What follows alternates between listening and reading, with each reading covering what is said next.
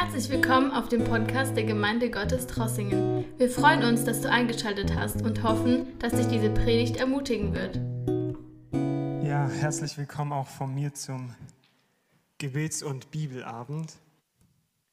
Wir fangen heute ein neues Buch an in der Bibel und wir werden uns die nächsten Monate mit dem ersten Thessalonicher Brief beschäftigen.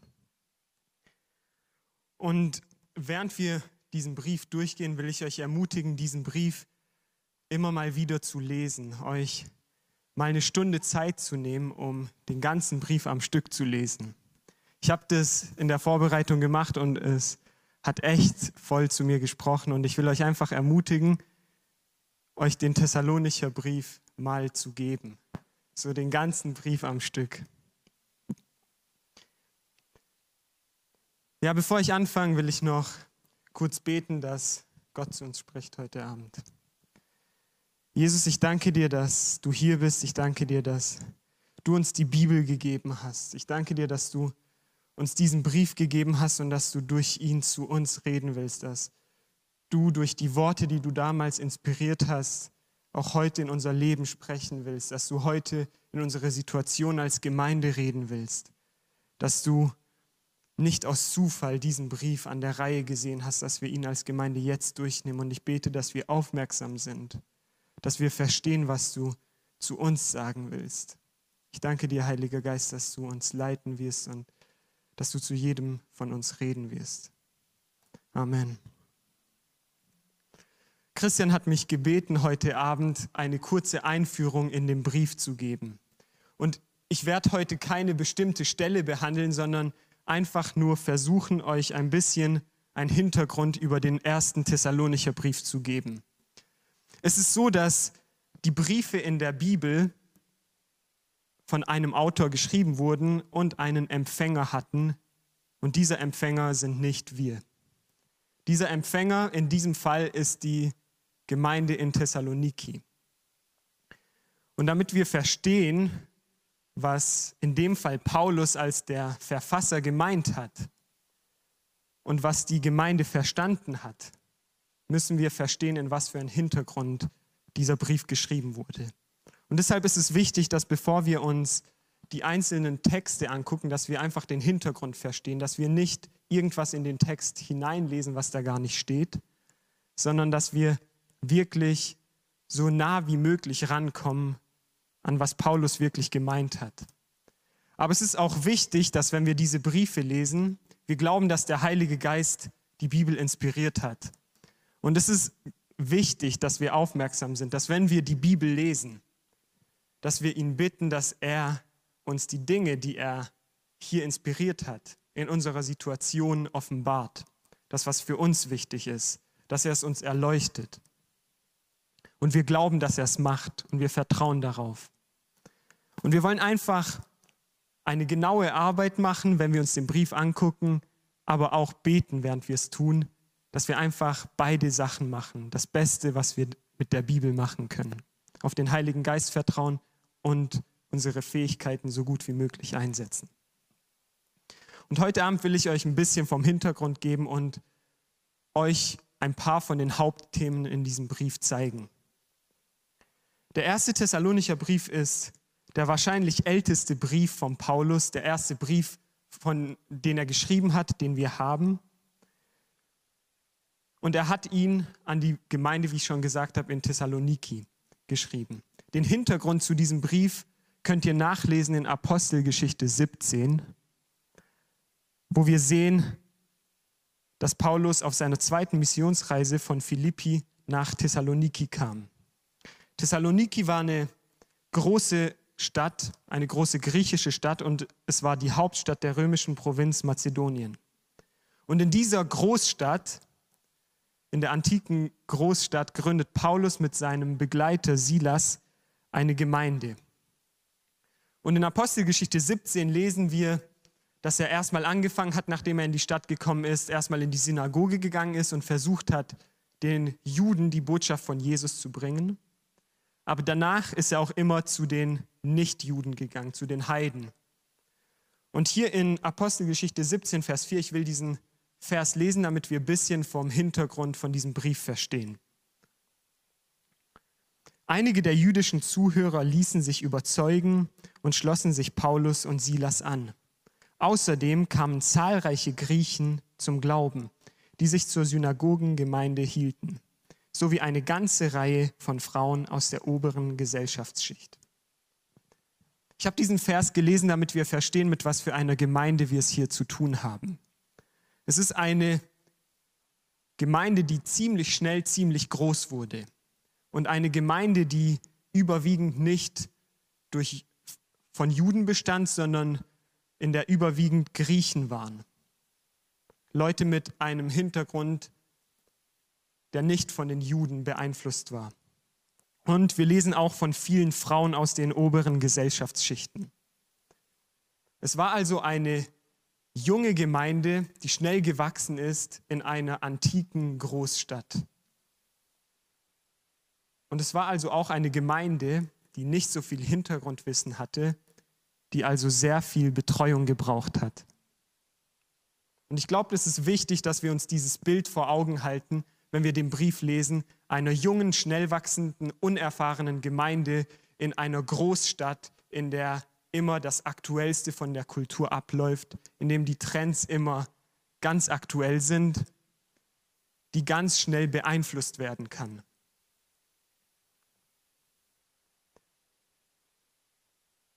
Und dann werden wir den Brief besser verstehen. Wenn wir dann in der Apostelgeschichte weiterlesen, sehen wir, was passiert ist, nachdem Paulus und Silas ihre Arbeit angefangen haben. Und zwar, die Gemeinde ist schnell gewachsen und die Juden haben das auch gesehen, dass die Gemeinde schnell wächst. Und sie sind neidisch geworden. Und sie haben versucht, die Gemeinde in Probleme zu bringen. Und das haben sie auch geschafft, indem sie viele in der Stadt gegen die Gemeinde und gegen die Christen aufgebracht haben. Und am Ende stand gegen die, Gemeinde die Anklage, dass sie sich gegen den Kaiser auflehnt. Dass sie behauptet, es gibt einen anderen König, Jesus, und wir müssen dem Kaiser nicht mehr gehorchen. Und das führt ganz schnell zu einer Verfolgung, sodass Paulus und Silas mitten in ihrer Arbeit unterbrochen werden und diese junge Gemeinde, die sie gegründet haben, verlassen müssen und über Nacht nach Beröa fliehen. Paulus und Silas waren somit nur einige Monate in dieser Stadt und haben diese Gemeinde sehr, sehr schnell gegründet. Paulus schreibt dann diesen Brief, um wieder Kontakt mit der Gemeinde aufzunehmen, der so plötzlich unterbrochen wurde. Und er schreibt den Brief, nachdem er einen Bericht von Timotheus bekommt, indem er ihm erzählt, dass es der Gemeinde sehr gut geht, dass die Gemeinde weiter wächst und dass sie trotz der Verfolgung immer noch an dem Glauben an Jesus festhält. Es ist also ein Brief an eine Gemeinde, die in einem sehr guten Zustand ist. Ich will euch ein bisschen was zur Struktur vom Brief sagen. Ich habe ein kleines Schaubild gemacht, damit wir ganz kurz verstehen, wie der Brief aufgebaut ist. Und zwar ist er in zwei Teile aufgeteilt. Der erste Teil ist von Kapitel 1 bis Kapitel 3. In diesen drei Kapiteln ist grob gesagt alles, was Paulus macht. Er lobt die Treue der Gemeinde, er erzählt die Geschichte, wie er dahin gekommen ist, was sie getan haben und er lobt sie einfach, dass sie treu geblieben sind, trotz der Verfolgung. In Kapitel 4 und Kapitel 5 fordert Paulus die Gemeinde auf, weiter als Nachfolger von Jesus zu wachsen. Er ermutigt sie. Und am Ende von Kapitel 4 beantwortet er ihnen auch einige Fragen bezüglich der Wiederkunft von Jesus. Und am Ende gibt er ihnen wieder ein paar Anweisungen und schließt mit einem Gebet. Ich habe da so drei Kreise ins Schaubild gemacht, damit wir sehen, wie schön dieser Brief aufgebaut ist. Und zwar beginnt der erste Teil mit einem Dankgebet von Paulus. Er dankt Gott für die Treue der Gemeinde. Dann ist der zweite und dritte Teil von einem Gebet wieder verbunden. Und zwar ein Gebet für Ausdauer, in dem Paulus auch für alle die Sachen betet, zu denen er die Gemeinde in Kapitel 4 und Kapitel 5 ermutigt. Und am Ende sehen wir ein Gebet der Hoffnung. Und dort sagt Paulus, dass er darauf vertraut, dass Gott treu ist, dass er die Gemeinde, die jetzt gerade verfolgt wird, auch noch ans Ziel bringen wird. Am Ende steht also die Hoffnung. In diesem Brief gibt es drei, mindestens drei Hauptthemen, auf die ich später eingehen werde. Und zwar das Thema der Glaube, Liebe und Hoffnung. Das sind drei Themen, die Paulus in vielen von seinen Briefen verwendet und die auch hier sehr groß werden in diesem Brief. Und ich werde am Ende genau auf diese drei einzelnen Themen kurz eingehen. Aber davor will ich noch mal mit euch kurz durch alle fünf Kapitel gehen und einige Stellen herausheben, um euch zu zeigen, wie Paulus in diesem Brief schreibt, was er schreibt und worum es ganz grob in dem Brief geht. Ich will gar nicht so in Details gehen, sondern ich will euch einfach nur grob zeigen, um was es geht. Und zwar fängt das erste Kapitel an, wie ich schon gesagt habe, mit einem Dankgebet. Und indem er ihren Glauben lobt, indem er ihre Liebe lobt zueinander und zu Gott und indem er ihre Hoffnung auf die Wiederkunft Jesus lobt. Dann erzählt er weiter, wie sich die Menschen aus der Gemeinde bekehrt haben und was für einen Einfluss das hatte.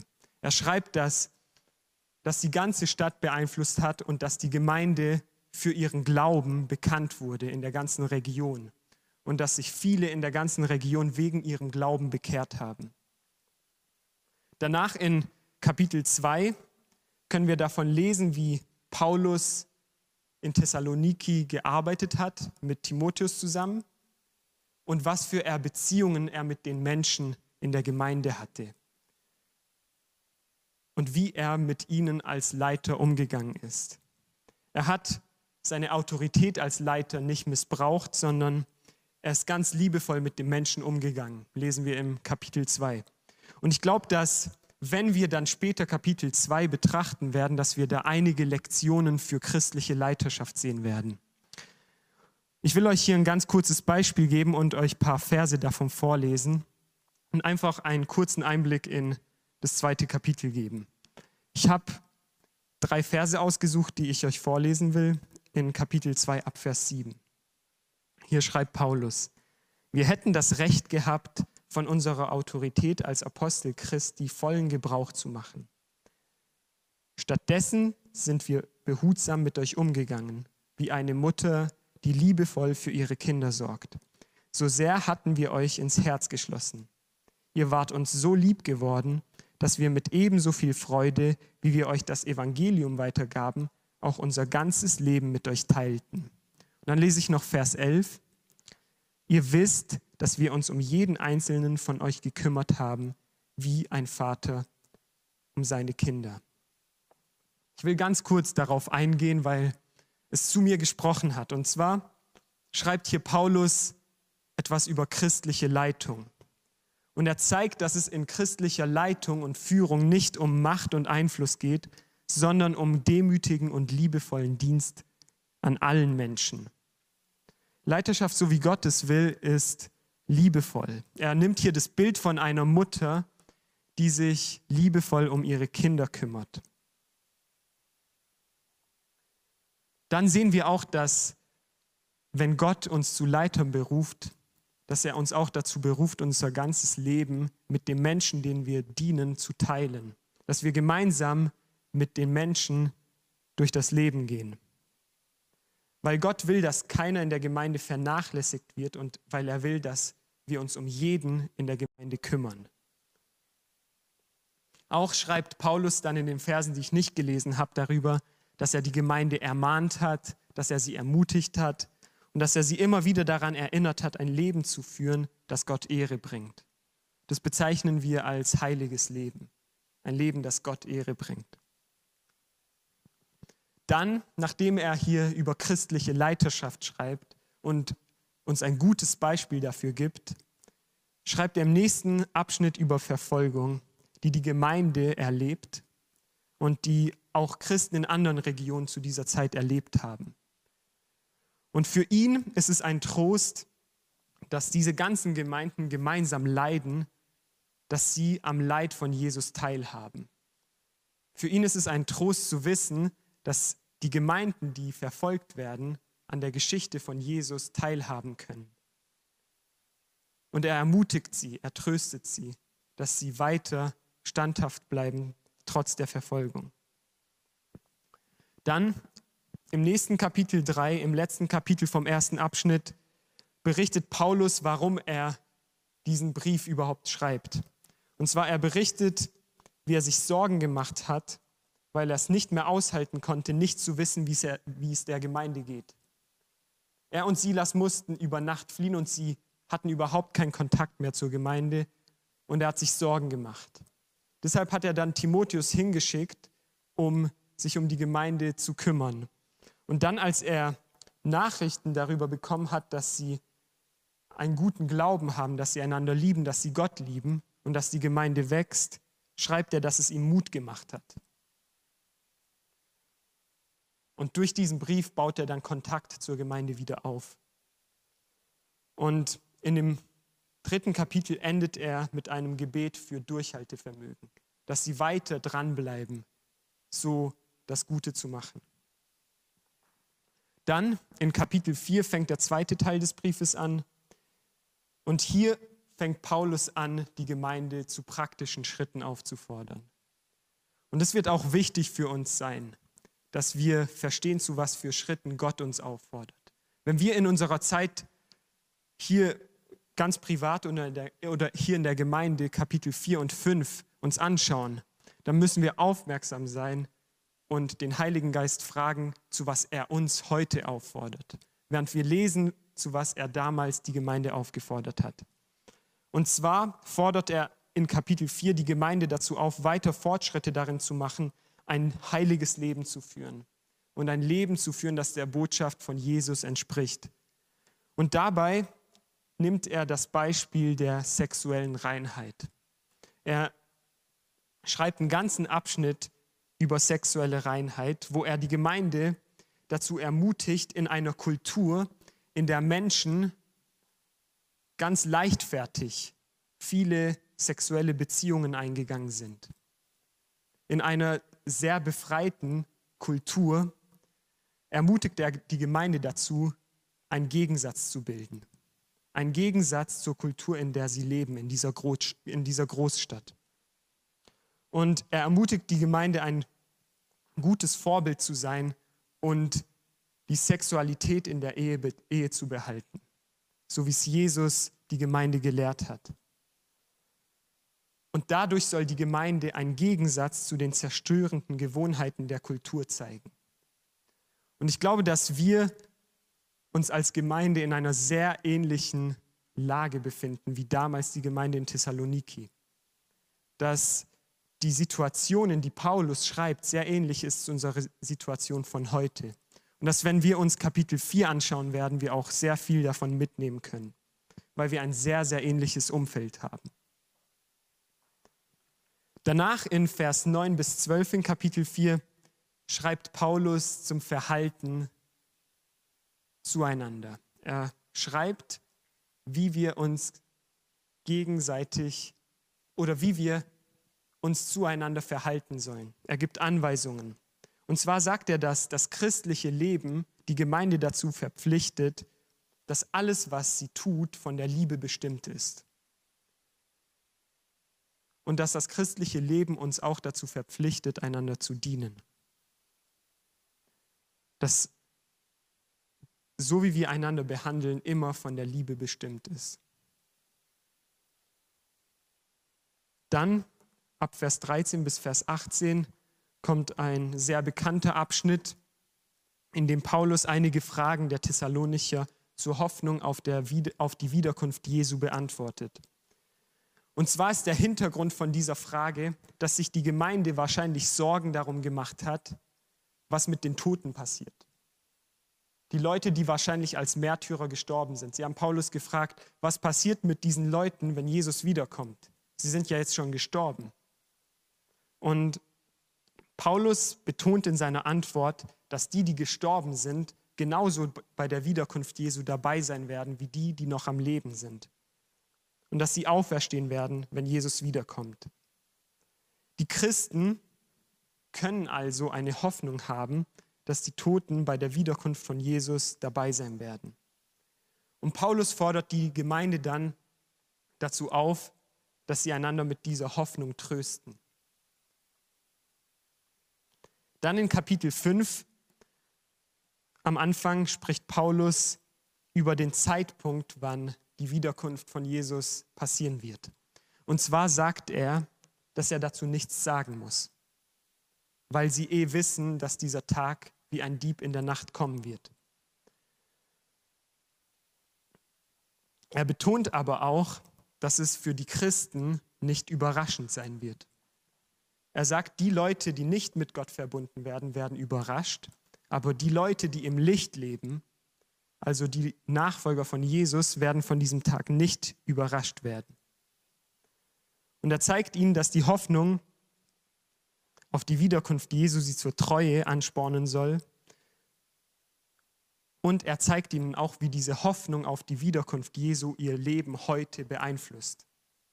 Er zeigt ihnen, dass sie so leben sollen, als wäre dieser Tag, an dem Jesus kommt, schon heute. Als würde heute schon Jesus wiederkommen. Und er ermutigt sie, so zu leben, mit dieser Treue zu leben und mit dieser Hingabe zu leben. Und in Vers 9 schreibt er auch noch weiter über diese christliche Hoffnung und ich will euch auch noch hier ein paar Verse geben, um euch einen kurzen Einblick zu geben in Kapitel 5, Vers 9 bis 11, wo er sagt, denn Gott hat uns dazu bestimmt, durch Jesus Christus, unseren Herrn, gerettet zu werden und nicht dazu, im Gericht verurteilt zu werden. Christus ist ja für uns gestorben, damit wir, wenn er wiederkommt, für immer mit ihm leben. Ganz gleich, ob wir bei seinem Kommen noch am Leben sind oder nicht. Darum macht euch gegenseitig Mut und helft einander im Glauben weiter, wie er es ja auch jetzt schon tut. Was er hier macht, ist, er zeigt ihnen, dass die Wiederkunft Jesu in ihnen Hoffnung auslösen soll und nicht Angst. Weil sie wissen, dass Jesus sie dazu berufen hat, gerettet zu werden und nicht dazu bestimmt hat, im Gericht verurteilt zu werden. Und ich glaube, das müssen wir auch immer wieder als Gemeinde verstehen, wenn wir an, das wieder, an die Wiederkunft von Jesus denken. Dass es keine Sache ist, von der wir Angst haben, sondern eine Sache, auf die wir mit Hoffnung blicken, weil uns da kein Gericht erwartet, sondern Rettung. Und er ermutigt sie dann weiter, dass wir wissen, dass wir uns immer wieder in Erinnerung rufen, dass wir für immer mit ihm leben werden. Und das soll das sein, womit wir einander Mut machen sollen und einander helfen sollen. Dann schließt Paulus den Brief mit einem Gebet der Hoffnung, dass Gott der Gemeinde helfen wird, weiter standhaft zu bleiben und ein heiliges Leben zu führen. Was wir also in diesem Brief sehen können, ist, dass wir es mit einer Gemeinde zu tun haben, in der es sehr gut läuft in der viele Dinge am richtigen Ort sind. Und ich habe mich gefragt, was für einen Brief würden wir als Gemeinde bekommen? Was für einen Brief würden wir als Gemeinde bekommen? Würde Paulus uns genauso loben, wie er hier die Gemeinde in Thessaloniki lobt? Oder würden wir eher einen Brief der Ermahnung bekommen, wo er uns lang zurecht weiß, was wir alles falsch machen?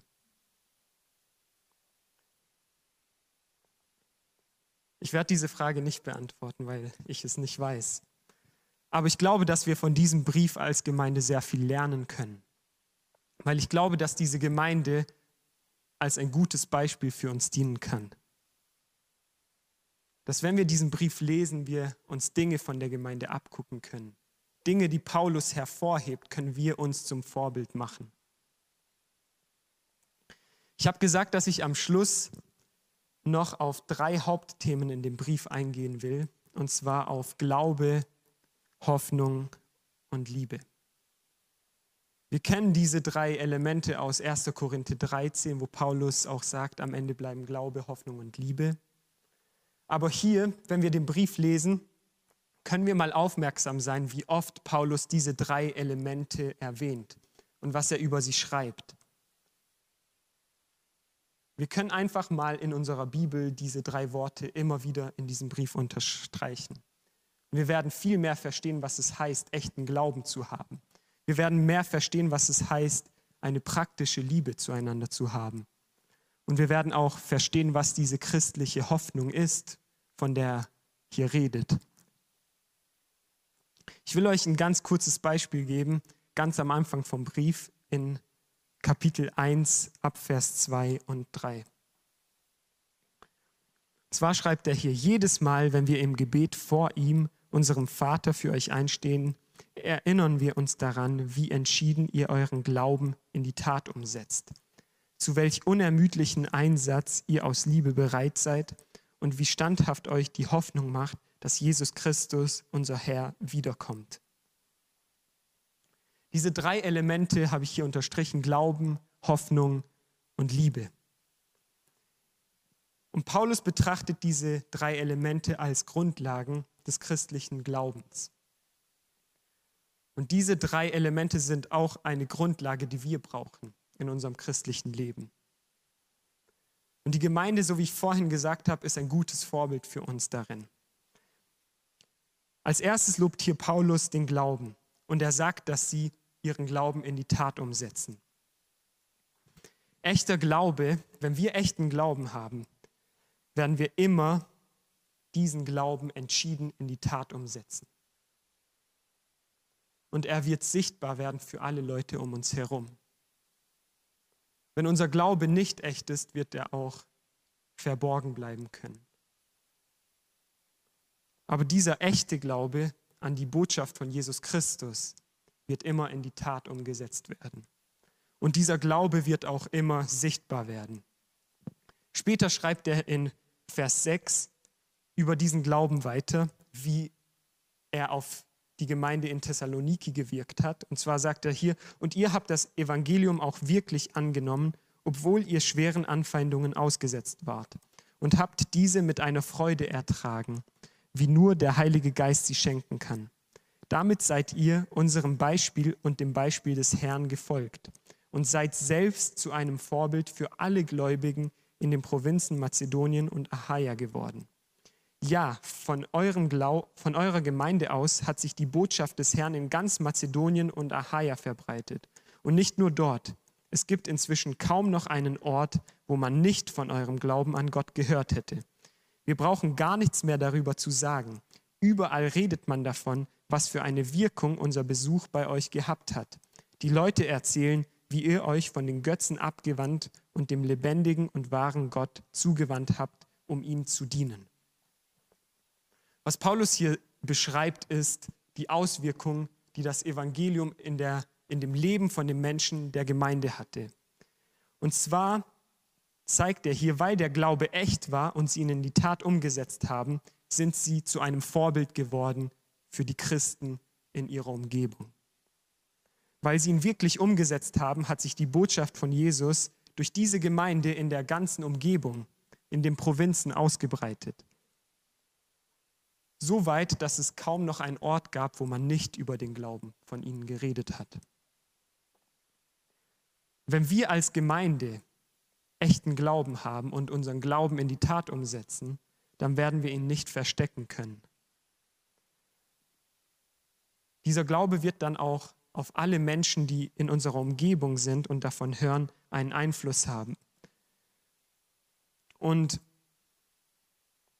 von unserer Gemeinde aus kann dann auch so wie hier von der Gemeinde in Thessaloniki aus die Botschaft von Jesus in der ganzen Umgebung bekannt werden wenn wir einen echten Glauben haben und wenn wir den Glauben in die Tat umsetzen. Ich glaube, dass wir dann als Gemeinde auch ein Vorbild für andere Christen werden können. Und ich denke, dass das ein Element ist, den wir alle persönlich mitnehmen sollten. Dass wir uns Gedanken machen, was für einen Glauben wir haben. Setzen wir unseren Glauben in die Tat um? Oder ist es nur etwas, was wir dadurch bestätigen, dass wir sonntags in die Gemeinde kommen? oder Mittwochs. Das zweite Element, das Paulus hier erwähnt, ist die Liebe. Und zwar schreibt er hier über eine Liebe, die sie zu einem unermüdlichen Einsatz treibt.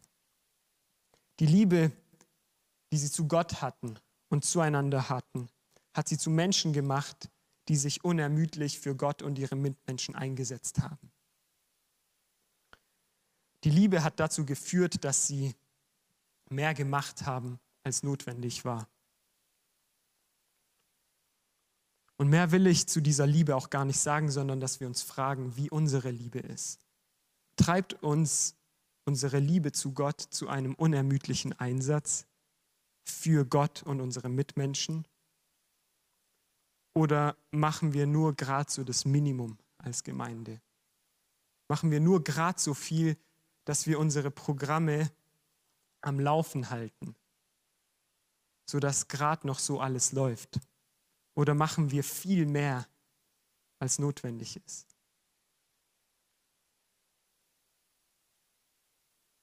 Ich glaube, dass es auch ein grundlegendes Thema ist, das wir mit ins Gebet nehmen sollten. Wie sieht es aus mit unserer Liebe zu Gott und zu den Menschen? Und wir können es daran prüfen, was für Auswirkungen es in unserem Leben hat, wie unsere Gemeinde in diesem Bereich dasteht. Und das sind wir alle persönlich. Wie läuft es bei uns mit dieser Liebe? Und das dritte Element, das letzte, das hier Paulus betont, ist die Hoffnung. Und zwar die Hoffnung, über die Paulus in diesem Brief schreibt, ist die Hoffnung auf die Wiederkunft von Jesus. Und er schreibt hier, dass diese Hoffnung sie standhaft gemacht hat, dass sie sie stabil gemacht hat in ihrem Glauben. Und es ist eine Hoffnung, die sie am Glauben festhalten lässt, trotz der ganzen Verfolgungen, die sie als Gemeinde erleben. Wir müssen nur an diese schnell wachsende Gemeinde denken, die sehr jung ist und direkt sehr viel mit Verfolgung zu tun hat. Aber sie hatten eine Hoffnung, die sie dazu gebracht hat, standhaft zu bleiben. Und weil sie diese Hoffnung hatten, konnten sie die Ausgrenzung aus der Gesellschaft und die Verfolgung, die sie erlebt haben, mit Freude ertragen. Ich will uns auch dazu ermutigen, uns Gedanken zu machen, was für eine Hoffnung wir haben. Und ich will sagen, dass wenn unsere Sicht auf die Wiederkunft Jesu uns ängstlich macht oder nicht dazu bringt, mehr füreinander und für Gott zu tun, dass wir vielleicht eine falsche Sicht auf die Wiederkunft von Jesus haben. Wenn wir das Wort oder diesen Ausdruck hören, Jesus kommt wieder und wir Angst haben, dann haben wir vielleicht einen falschen Blick. Weil das ist eine Sache, die Hoffnung in uns auslösen sollte. Und deshalb glaube ich, dass wenn wir in Kapitel 4 und 5 sein werden, dass wir sehr genau sein müssen, damit wir verstehen, was es überhaupt für eine Hoffnung ist, über die Paulus redet. Damit wir uns in jeder Situation, in die wir als Christen kommen, freuen können. Damit wir weiter Hoffnung haben können. Ich glaube, dass wenn wir gleich für die Gebetszeit haben werden, dass wir für diese drei Dinge beten können dass Gott uns zeigt, wo wir unseren Glauben vielleicht mehr umsetzen müssen. Dass Gott uns zeigt, wo wir in der Liebe stehen, wo wir vielleicht ein paar Schritte mehr machen müssen, wo wir uns ein bisschen mehr einsetzen müssen. Und auch, dass der Heilige Geist uns zeigt, was für eine Hoffnung er uns gegeben hat. Was es für eine Hoffnung ist, dass wir wissen, dass Jesus wiederkommt und was es mit unserem Leben heute zu tun haben soll.